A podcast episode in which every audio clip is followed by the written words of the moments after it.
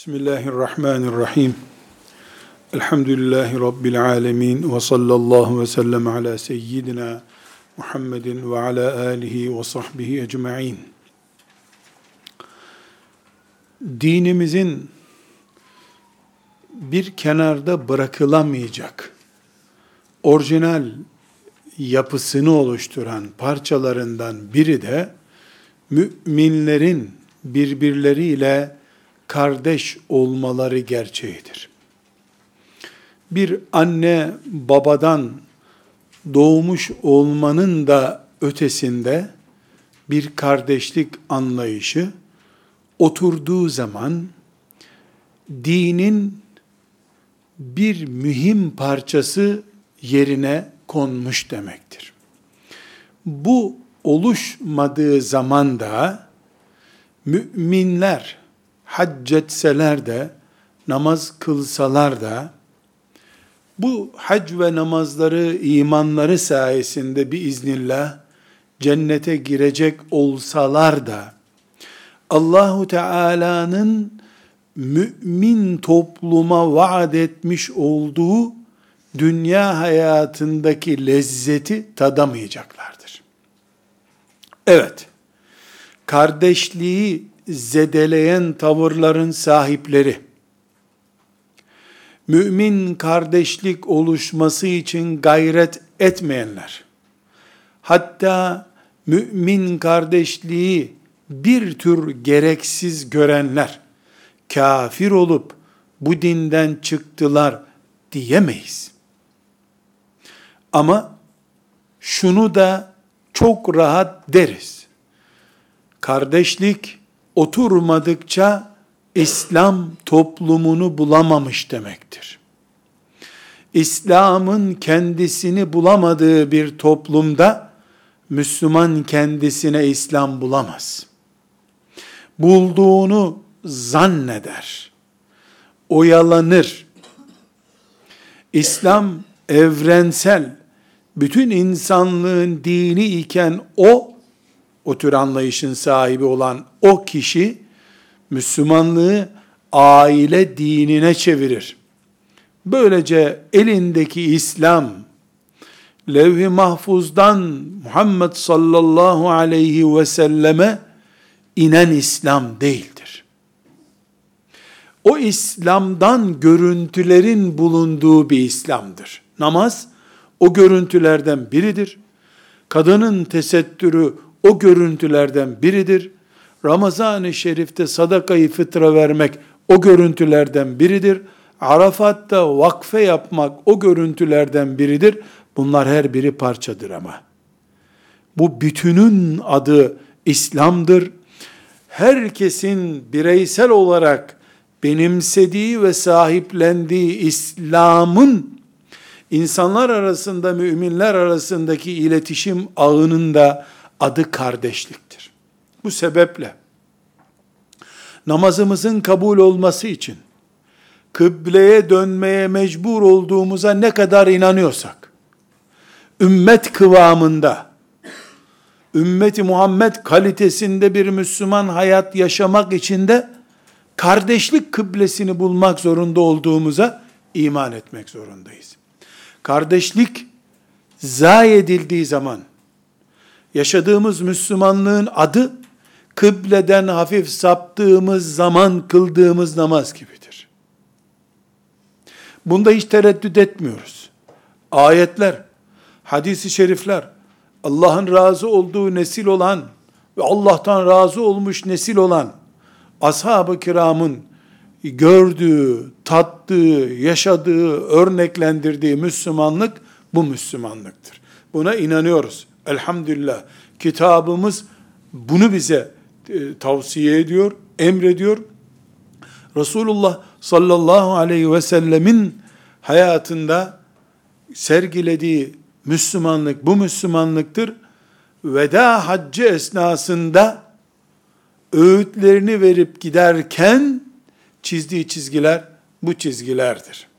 Şimdi bir başlık açmamız gerekiyor. O başlık şudur. Elbette Müslüman Allah madem ki kardeş olmamızı emrediyor, elbette bu kardeşlik güzeldir der. Gerekli değil kardeşlik diyen bir insan olmaz.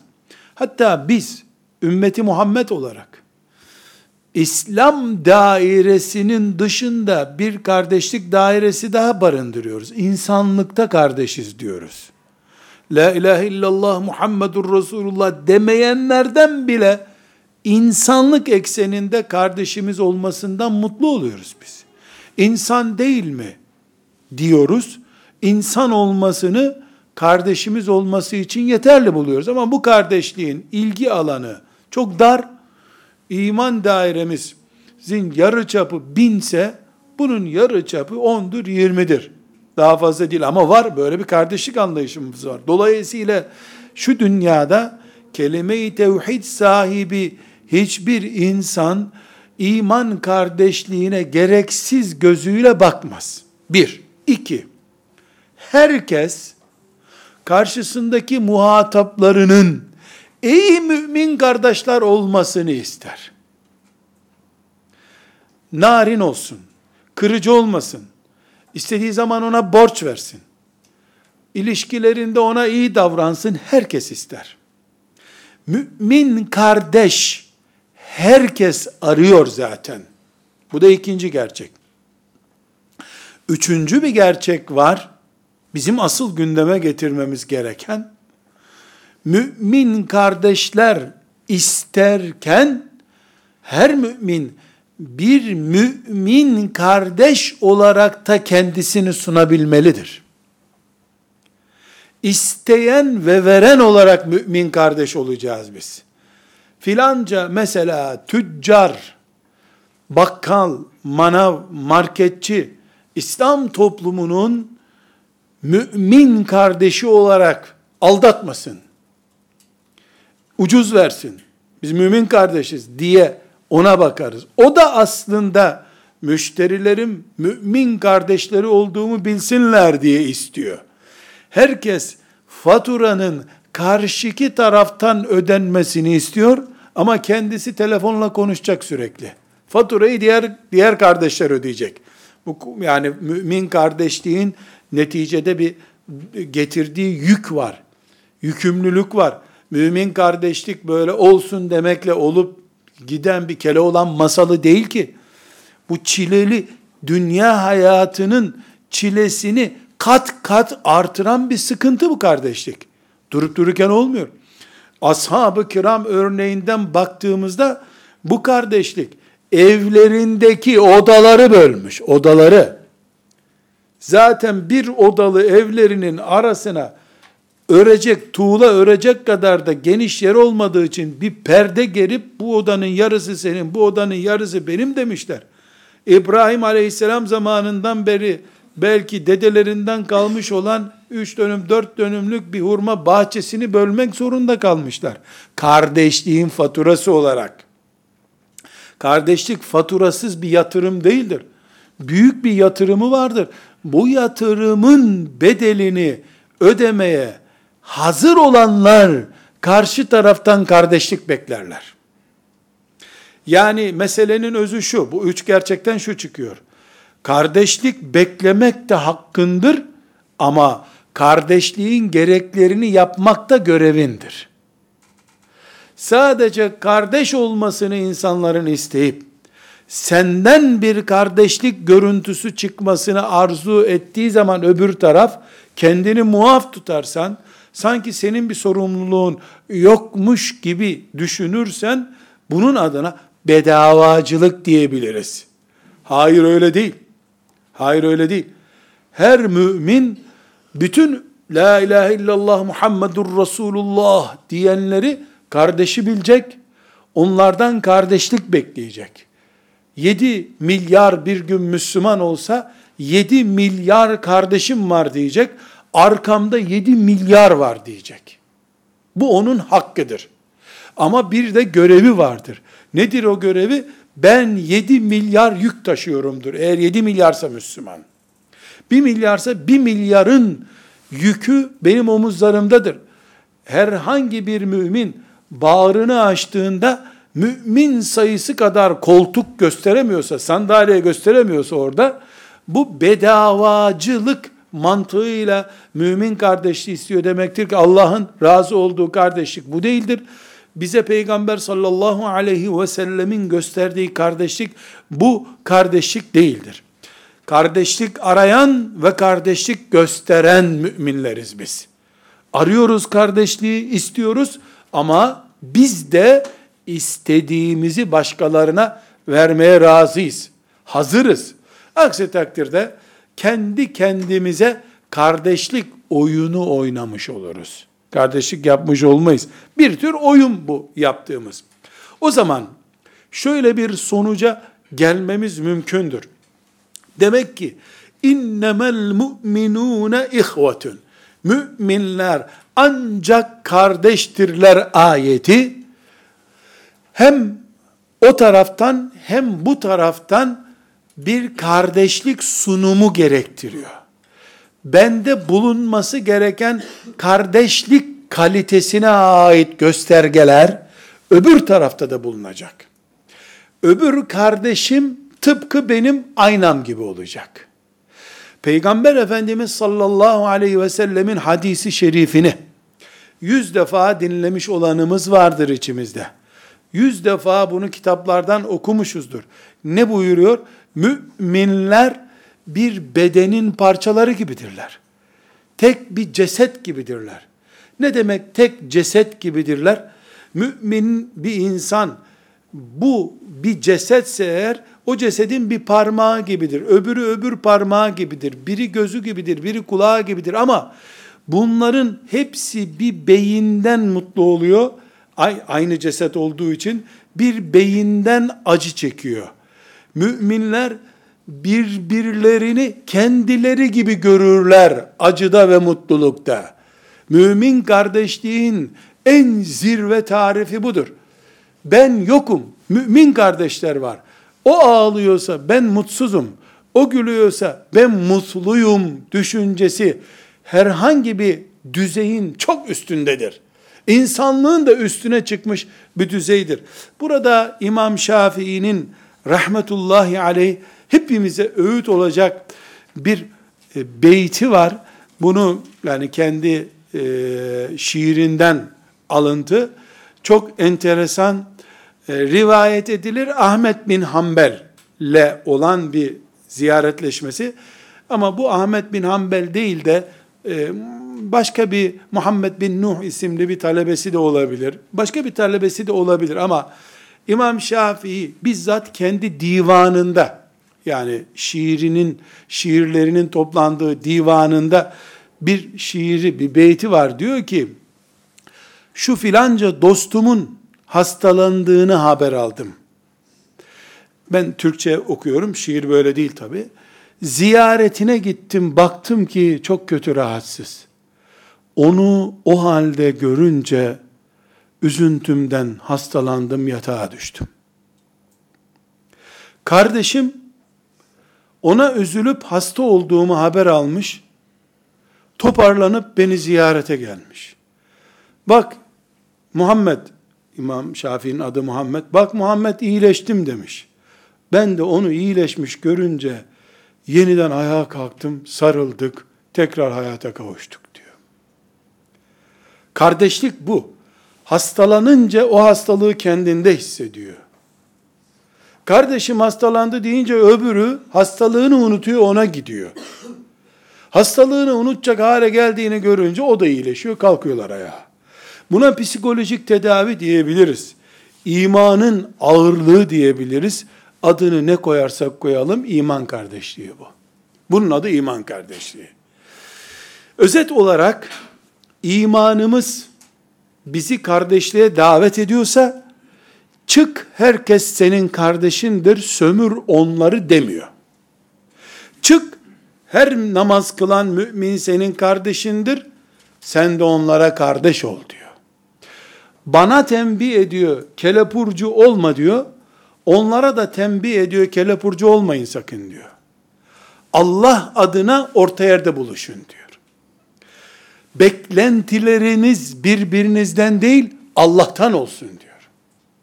O zaman biz bir kardeşlik ahitnamesi ya da kardeşlik protokolü diye bir sözleşmeden söz edebiliriz. Bu sözleşmeyi Allah ve peygamberi yazıp aramıza koymuştur bizim.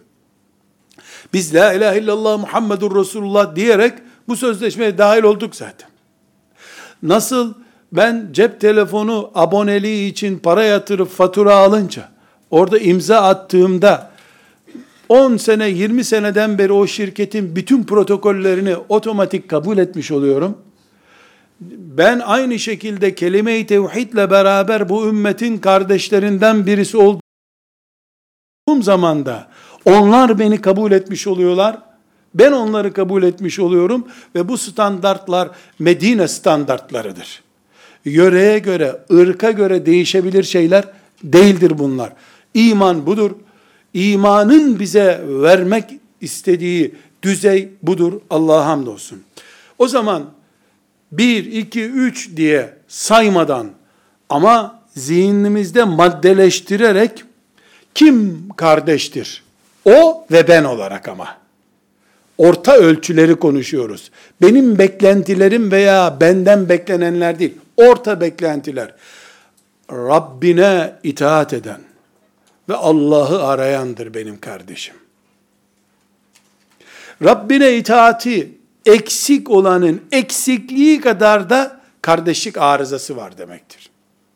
Çünkü bizi Allah'a kulluktur buluşturan şey. Allah'a kulluk sorunlu ise kardeşlik kendiliğinden sorunludur zaten. O kardeşliği biz dışarıdan destekleyerek abartamayız. Aktif hale getiremeyiz.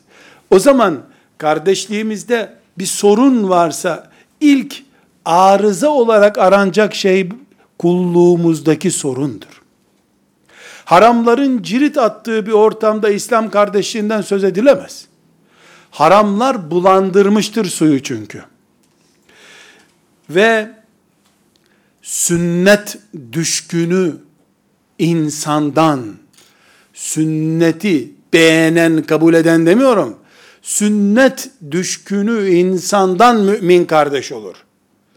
Çünkü kardeşliğimize ait bütün beklentileri, bütün tavsiyeleri sünnet belirlemiştir.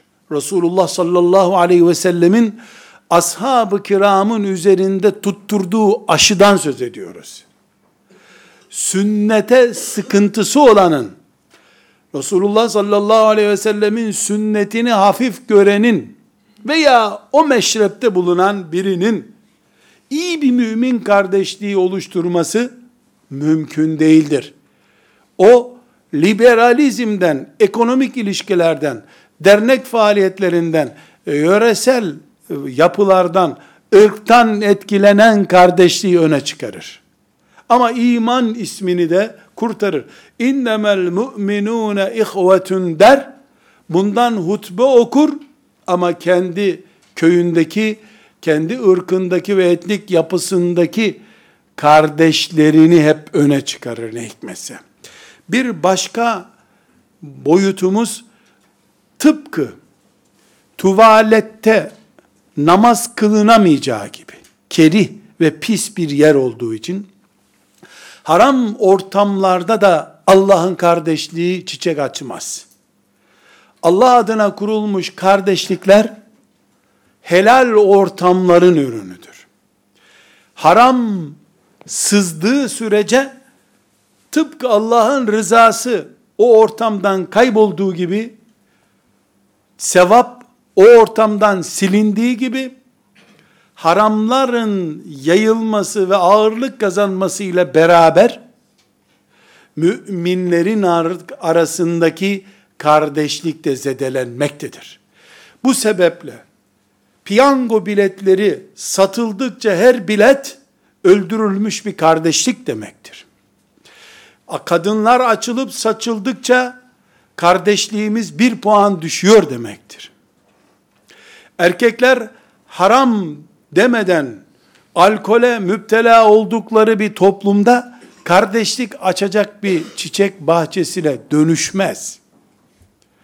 Ümmeti Muhammed'in kardeşliği Medine şartlarında haramların boynunu büktüğü bir ortamdadır. Her haram esip dağıtan bir fırtına gibidir. O fırtınada taze fidanlar ayakta durmazlar. İslam kardeşliğinin ayakta durması, benden ve karşımdakilerden beklediği şey, birbirimizin kulluğuna yardım etme şuurumuzdur. Birbirimizin kulluğunu desteklemek zorundayız. Bir kardeş, benim kardeşimse eğer, ve ben onun kardeşi isem, onun cennete girmesi benim cennete girmem kadar beni ilgilendirir. Onun cehenneme düşmesi, benim ateşe muhatap olmam, herhangi birimizin kendi kendine ateşe düşmesi gibi kabul edilmesi gereken bir tehlikedir. Birbirimizin kardeşliğiyle ilgilenmemiz, birbirimizin kulluğuna destek olmamızdır. Neden? Çünkü müminler iman güçlü olsun dünyada diye kardeştirler. Futbol takımı desteği değildir bu. Bir siyasi parti desteği değildir bu. Bir etnik kimliğin rakamsal çoğunluğunu oluşturmak değildir bu. Gaye yeryüzünde Allahu Ekber sesini yükseltmektir. Eğer müminler kendi aralarında Allah'a kullukta yardımlaşmıyorlarsa, herkes tesbihini alıp bir kenara çekiliyorsa, o tesbihini alıp kenara çekilmişlerin toplamından Allah'ın dini devlet olamaz. Allah'ın şeriatı toplumda hükümran olamaz. Neden? Çünkü müminler bir aradayken Allah'ın eli onların üzerindedir. Müminler tesbih çekerken, namaz kılarken, sadaka verirken bireyselleşmişlerse ümmetliği kaybetmişler demektir. Ümmetin olmadığı yerde Allah'ın rahmeti yoktur. Allah'ın eli rahmet olarak onların üzerinde değildir ki ümmeti Muhammed devlet olarak, şeriat olarak, Kur'an mantığı olarak yeryüzüne hakim olsun Bir başka kardeşliğimizin gerektirdiği pozisyon mümin kardeşler birbirlerinin hatasını aramazlar. Hata karıştırmazlar. Hata örterler. وَلَا تَجَسَّسُوا Birbirinizin hatasını incelemeyin diyor emreden şari'imiz. Müminler birbirlerinin hatasını karıştırdıkça şeytanın işine yarayacak malzemeyi piyasaya sürüyorlar demektir. Şeytan müminlerin arasında ifsad edecek, bozgunculuk yapacak malzemeyi bizzat müminlerin eliyle ona sunulmuş olarak buluyorsa o zaman şeytan adeta emek sarf etmeden İslam toplumunu çökertecek demektir. Ben burada bir dipnot mesabesinde ayrıntıya girmek istiyorum. وَلَا تَجَسَّسُوا ayeti, hadisi,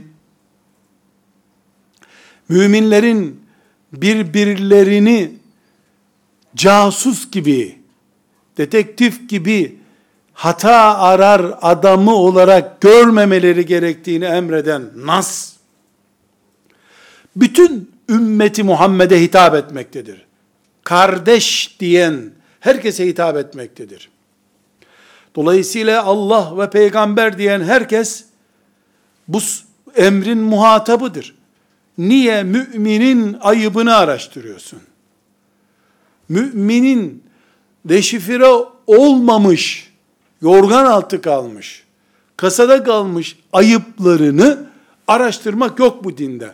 Neden? Zedelenen her mümin kimlik kaybedilmiş bir tuğladır ümmeti Muhammed'in yapısında. Binamızdan düşen her tuğla ümmetimizin adına bir kayıptır çünkü. Mantığı bunun burada. Kendi kendinin ayıplarını ortaya koyan adeta savcıya gerek bırakmayacak şekilde mahkemeye delil sunar gibi müminlerin ayıpları üzerinde tecessüs faaliyeti yapan müminler şeytana malzeme topluyorlar diyoruz. Bir şey daha demek istiyorum bir dipnot mesabesinde. Ya bunu peşinde onu seven bir grup müminin bulunduğu alim için yaparsa bir mümin, sıradan bir mümin öbür müminin ayıplarını tece- tecessüs etmesin, kovuşturmasın diyoruz. Ya sıradan değil de bir alimin, bir önderin, siyasetçinin, yani ümmeti Muhammed namına olan alimin, siyasetçinin ayıpları ortaya çıkarılırsa, bunun maliyeti incelendiğinde, sıradan bir mümine göre bu kaç kattır? İkinci dipnot gibi sorumuz, ya alim öbür alimi bu şekilde detektif gibi inceleyip 10 sene önceki 30 sene önceki çocuklukenki hatalarını bulup onu güya kendi doğrularını destekleme dayanağı üzerinden öbürünü çürütürken ümmeti Muhammed'in içindeki çürümeyi büyütme oranı açısından ortaya çıkardığı fitneyi nasıl yorumlayabiliriz? Eğer bunun bir yoruma ihtiyacı varsa. Evet, konumuza tekrar dönebiliriz. Mümin kardeşlik bir kalitedir, bir gayrettir, bir ibadettir, bir yapısal oluşumdur. Mümin kardeşlik dedik. Bunun oluşması için de arayan ve aranan mümin olarak mümin kardeş bekleyenler, mümin kardeşlik gösterenler olarak bir tablo çıkarmamız lazım dedik. Onun ayrıntılarını konuşuyoruz. Esasen bu ayrıntıları hepsini bir kenara bıraksak, Resulullah sallallahu aleyhi ve sellem Efendimizin hepimizce defalarca duyulmuş hadisi, mümin kardeşliğimizin kırmızı çizgilerini çiziyor. Müslüman, diğer Müslümanların elinden ve dilinden zarar görmediği insandır. Müslüman, diğer Müslümanların elinden ve dilinden zarar görmediği insandır. Bu esasen kardeşliğimizin de çimentosudur. Birbirimizin zararlısı olduğumuz sürece, birbirimize karşı güven hissiyatımız zayıf kaldığı sürece, İslam kardeşliğinin propagandasını yaparız. Ve o kardeşliğimiz devreye girsin diye, deprem bekleriz. Afet bekleriz. Küffarın uçakla bombalamasını bekleriz. Neden? Çünkü Resulullah sallallahu aleyhi ve sellemin Medine'de koyduğu standardın altına düştüğü zaman kardeşlik, hissiyat olarak, itikad olarak, o düzeyin altına düştüğü zaman, hiç tereddüt etmeden söylüyorum, sadece açtan ölene makarna göndermek olarak anlarız kardeşliği. Ki bunu Kızıl Haç da yapıyor zaten. Biz sadece ümmeti Muhammed'den bir bölge kafirlerin istilasına uğrar, müminler de oradan kaçarsalar, onlara makarna ve çadır bulmayı kardeşlik zannederiz. Bunu Kızıl Haç da yapıyor. Deprem olduğunda ak kardeşliğimiz aklımıza gelir. Bunu Kızıl Haç da yapıyor. Hatta arama kurtarma köpekleri insandan daha çok işe yarıyor depremde filan. İnsandan önce buluyorlar enkaz altındakini. Kardeşlik bağları levh-i mahfuzda olan bir ölçüdür. Bizim kardeşlik vesikamız levh-i mahfuzda yazılıdır. Bunu Akdeniz gölü üzerinde, Karadeniz gölü üzerinde sınırlayamayız. Bizim kardeşliğimizin yapısında en büyük kardeş olarak Resulullah sallallahu aleyhi ve sellem vardır. Onun için kardeşlik deyince aklımıza elinden ve dilinden Müslümanların zarar görmediği Müslüman düşüncesi gelecek. Ve dilimizin ne kadar önemli olduğunu, tatlı bir sözün niye sadaka sayıldığını, tatlı bir söz bir tebessümle Allah'ın neden sevap yazdığını ancak böyle anlayabiliriz. Çünkü mütebessim çehreler İslam kardeşliğinin açan çiçekleridir. Asık suratlar da solmuş çiçeklerimizdir bizim. Ümmeti Muhammed'in kardeşleri birbirlerini güler yüzle karşılatıyor, karşılıyorlarsa bunu sadaka olarak görüyor sallallahu aleyhi ve sellem. Mantığı bu. Ve avuçlarımızda verirken uzanan ellerimizin taşıdığı şeyler bizim cennetimizdir. Veren ellerimiz kardeşliğimizin perçinleridir. Eğer biz kardeşliği tıpkı Medine'deki gibi anlayacaksak, kulaklarımız kardeşlerimizin ayıbına karşı kilitli olacak. Dudaklarımız mütebessim olacak mümine karşı. Avuçlarımız da açık olacak hep. Üst el ve açık el olacağız. Sıkılmış yumruk gibi el olmayacağız. Veren kalitesi göstermek için. Ve ümmeti Muhammed'in kardeşliğinin en mühim organlarından biri nasihattir. Müminlik, mümine nasihat etme üzerine kuruludur. Ne diyor sahabi? iman ederken Resulullah sallallahu aleyhi ve sellem bana mümin olmam için şart koştu. Nasihatten kaçınmayacaksın dedi. Nasihat nedir? Sözünün dinleneceği yerde mümin kardeşine doğruyu göstermektir. Yanlışa karşı uyarmaktır. Biz bir aile gibi isek eğer müminler olarak babalar çocuklarını korumaları altında ve muhakkak nasihat etmeleri gereken yavruları olarak gördüğü gibi müminler de birbirlerini ben doğruyu kardeşime göstermezsem şeytan ona yanlışı gösterir. Bunu da Allah bana sorar diye düşünmek zorundadırlar. وَتَوَاسَوْا بِالْحَقِّ وَتَوَاسَوْا بِالصَّبْرِ Budur. Mümin birbirinin parçasıdır. Ağırdığı zaman parmağı bunu beyin hissettiği için parmağını tedavi ettirir.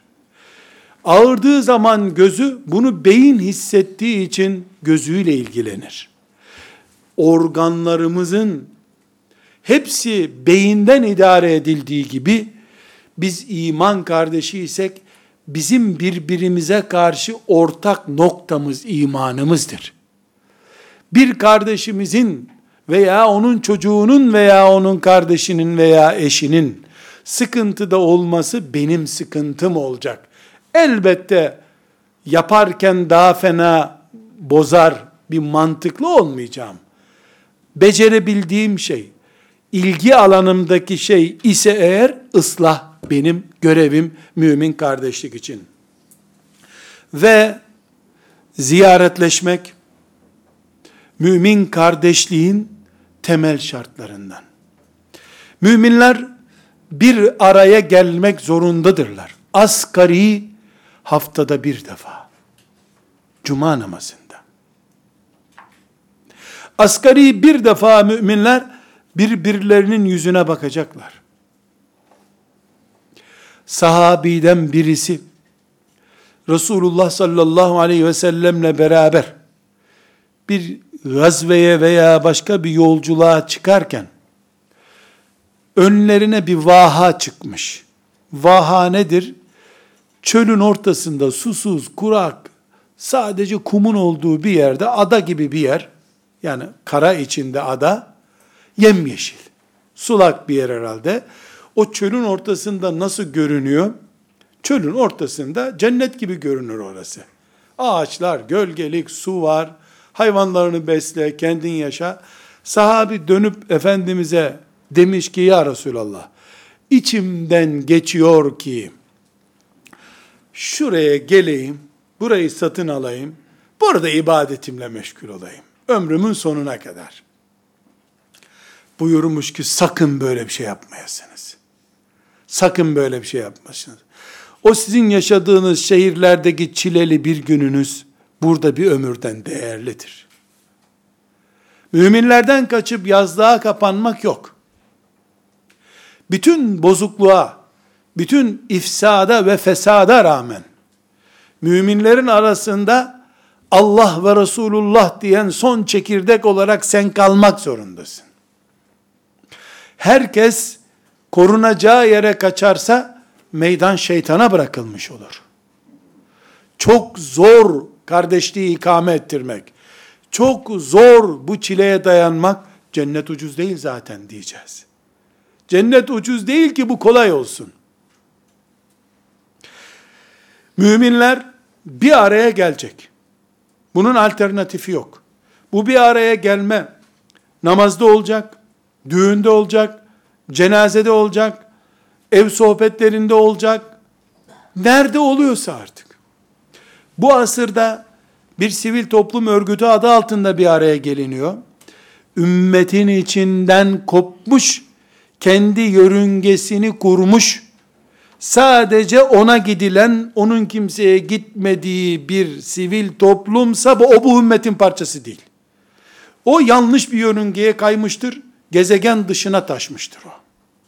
Kendi gezegenini kurmuştur o.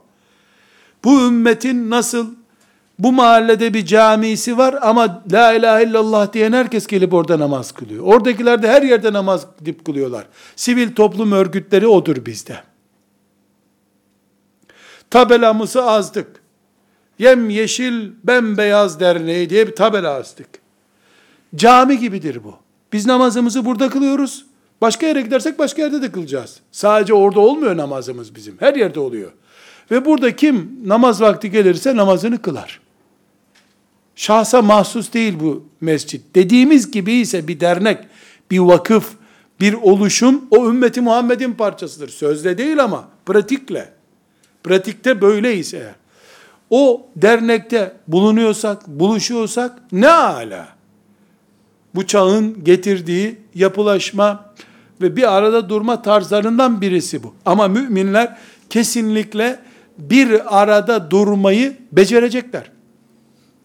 Bu çağın getirdiği şartları, imkanları ve zorlukları dikkate alarak bunu becerecekler.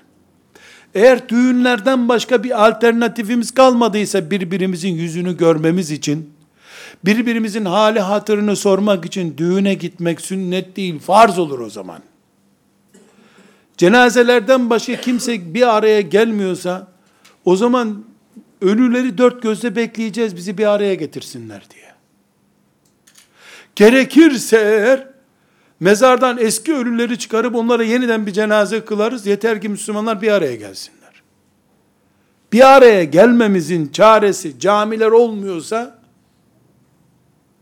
bir araya gelmemiz filan vakıf, filan dernek sayesinde olmuyorsa, filan hoca efendinin vaazı bir araya gelmemizi sağlamıyorsa, hatta ve hatta umreye gittiğimizde bizim hoca efendinin namaz kıldığı yerde kılıyoruz. Kabe'nin kapısı Babül Mültezem'de bile namaz olmuyor çünkü bizim hoca efendi arka tarafta kılıyor. Bölünmüşlüğünü orada bile gideremiyorsak eğer biz, Kabe'de bile kendi adamımla bir arada, başkasıyla bir arada olamıyorsam, maazallah, bir afet çeşidi bu. Bir afet. Kabe'nin dibinde bile renklerimize, tarikatlarımıza, vakıflarımıza, zenginlik ve fakirliğimize göre bölündüysek biz, Ebu Zer radıyallahu anh'ın Bilal radıyallahu anha siyahın yavrusu dediği zaman Efendimiz sallallahu aleyhi ve sellem ne demişti Ebu Zer'e? Damarlarında hala cahiliye kanı taşıyorsun sen demişti. İkisi de sabah namazını peygamberin arkasında kılmışlardı aleyhissalatü vesselam. Biz de Kabe'nin dibinde namaz kılmaya gidiyoruz ama orada mümin bir kardeşimizi bağrımıza basamıyorsak, siyah derili bir mümin gördüğümüzde herhalde cüzdanımdan para çalacak onun için geldi diye hemen aklımıza hırsız geliyorsa, kat edeceğimiz yol çok uzun demektir. Çok uzun. Ve özellikle dikkat edeceğimiz bir başka noktada haset mümin toplumda bulunmayacak. Nedir haset? Kıskanıp onun elindeki güzelliğin yok olmasını istemektir. Onun neden var sorusu bu endişe hasettir. Resulullah sallallahu aleyhi ve sellem haset için ne buyuruyor? Ateşin odunu yiyip tükettiği gibi haset ibadetlerinizi yiyip tüketir buyuruyor. Biz mümin kardeşliğimizin içerisinden hasedi kaldıracağız. Ve müminler olarak bir ince ayarımız daha var. Biz iyilik yaptık. Maddi veya manevi iyilikler yaptık. Ölülerimizi toprağa gömdüğümüz gibi iyilik yaptığımız zaman iyiliğimizi de gömeriz. Kendimizden bile iyiliği gizlemek zorundayız. Hani arşın gölgesindeki yedi kişiden söz ederken sallallahu aleyhi ve sellem bunlardan bir tanesini kim olarak tanıtıyor? Sağ eliyle verdiğinden sol elinin haberi olmayan adam diyor. Yani kendinden bile gizlemiş. Değil başa kalkmak. Biz şu kadar zaman sana burs vermiştik. Baban seni okula gönderemiyordu, harçlığını ben vermiştim türünden. Hatta ve hatta ben senin düğününe gelmiştim yahu. Biz sana ne kadar iyilikler yapmıştık. Çeşitli baskılar, Kur'an'ımızın nehyettiği şeylerdir. Müslüman toplumda Allah için yapılan şeylerin faturası kullardan istenmez. Ya Allah için yapmamıştın, onun ibadet değeri yoktu zaten.'' Allah için yaptıysan kuldan niye faturasını istiyorsun? Kuldan fatura isteyen, kardeşliği keserle doğrayan biridir. Neden? Çünkü melekler biz birbirimizden fatura istemeye başladığımızı gördüklerinde bizden kardeşliğin uzaklaştığını da görüyorlar ümmet kalitesinde bir kardeşlik bizim içimizde yerleşmiyor demektir. Ve bir başka noktamız, dedik ki, mümin müminin casusu değildir. Aslında o da yeterli değil. Mümin müminin perdesidir. Bırak ayıplarını araştırmayı müminin, bildiğin ayıplarını da perdelemek zorundasın. Ne diyor sallallahu aleyhi ve sellem Efendimiz? Kim bir müminin bu dünyada ayıbını örterse Allah da onun kıyamet günü ayıbını örter. Senin teşhir ettiğin şeyler kıyamet günü kendini teşhir etmekten başka bir şey değildir. Mümin teşhir etmez, setreder. Örter. Biz birbirimizin perdesiyiz. Sadece sevdiklerimizin değil, aramızda muhabbet olmasa bile, mümin kardeşlerimizin ayıplarını, onları üzecek ve insanlar arasında, ailesinde, işinde, camisinde değerinin düşmesine neden olacak ayıplarını örteriz. Örtemediğimiz sürece de kardeşliğimiz açıkta demektir. Kardeşliğimiz de açıkta o zaman. Neden? A şahsı şu türlü bir yanlış iş yapmış. Ayıp iş yapmış. Yahu o aklını başına alsın diye ben bunu söyledim. Doğru. Sen bir buçuk milyar Müslümanın içinde bir kişiyi söyledin. Ama herkes o bir kişi dediği için sonunda yüz binlerce zina eden adamın bulunduğu ve bunun herkese deklare edildiği bir toplum haline geldik biz. Her kadın kocasına ait yanlışları konuştuğu için kadınlar sonunda asırlar sonra erkek düşmanı oldular. Erkekler bir araya geldiklerinde hanımlarına ait görüntüleri dudak bükerek, beğenmeyerek, teşhir ettikleri için onların çocukları da asırlar sonra kadın düşmanı olarak yaşadılar. Yani kendi kuyumuzu kazdık, herkes birer kazma vurdu aslında. Milyonlar olduğumuz için de milyonlarca kere vurulunca toprağa kazmayla hepimizin sığacağı kadar büyük bir çukur açılmış oldu. Onun için bir müminin ayıbını teşhir ederken A, B müminini teşhir etmiyoruz sadece biz. Toplumumuzun koruyucu tabakasına bir delik açıyoruz. Ümmetimizin büyüklüğü adına o hatanın örtülmesi gerekiyordu. Araştırmayı vazgeçtik. Var olup ortaya çıkanı bile fazladan örtmek mecburiyetinden söz ediyoruz. Ve bir son nokta, mümin mümine dua edecek. Sadece hastalara değil, sadece depremde dert görenlere değil, sadece kafirler, Budistler tarafından hicrete zorlananlar, muhacir hale getirilenler için değil, kendi çocuğumuz için değil. وَالَّذ۪ينَ جَاءُوا مِنْ بَعْدِهِمْ يَقُولُونَ رَبَّنَا اغْفِرْ لَنَا وَلِإِخْوَانِنَا الَّذ۪ينَ سَبَقُونَا بِالْا۪يمَانِ وَلَا تَجْعَلْ ف۪ي قُلُوبِنَا غِلًّا لِلَّذ۪ينَ آمَنُوا Ey Rabbimiz! Ey Rabbimiz! Bizi mağfiret et. Yani beni mağfiret et. وَلِإِخْوَانِنَا الَّذ۪ينَ سَبَقُونَا بِالْا۪يمَانِ Bizden önce kelime-i tevhid söyleyerek mümin olmuş kardeşlerimizi de mağfiret buyur. Bizden önce Adem aleyhisselama kadar gittiğimizde ne kadar mümin varsa hepsine duaya emreden Allah'tır Celle Celaluhu. وَلَا تَجْعَلْ ف۪ي قُلُوبِنَا غِلًّا لِلَّذ۪ينَ آمَنُوا İman etmiş insanlara karşı içimizde bir burukluk bırakma ya Rabbi. Standart bu. Hepimiz küçük bir test yapabiliriz.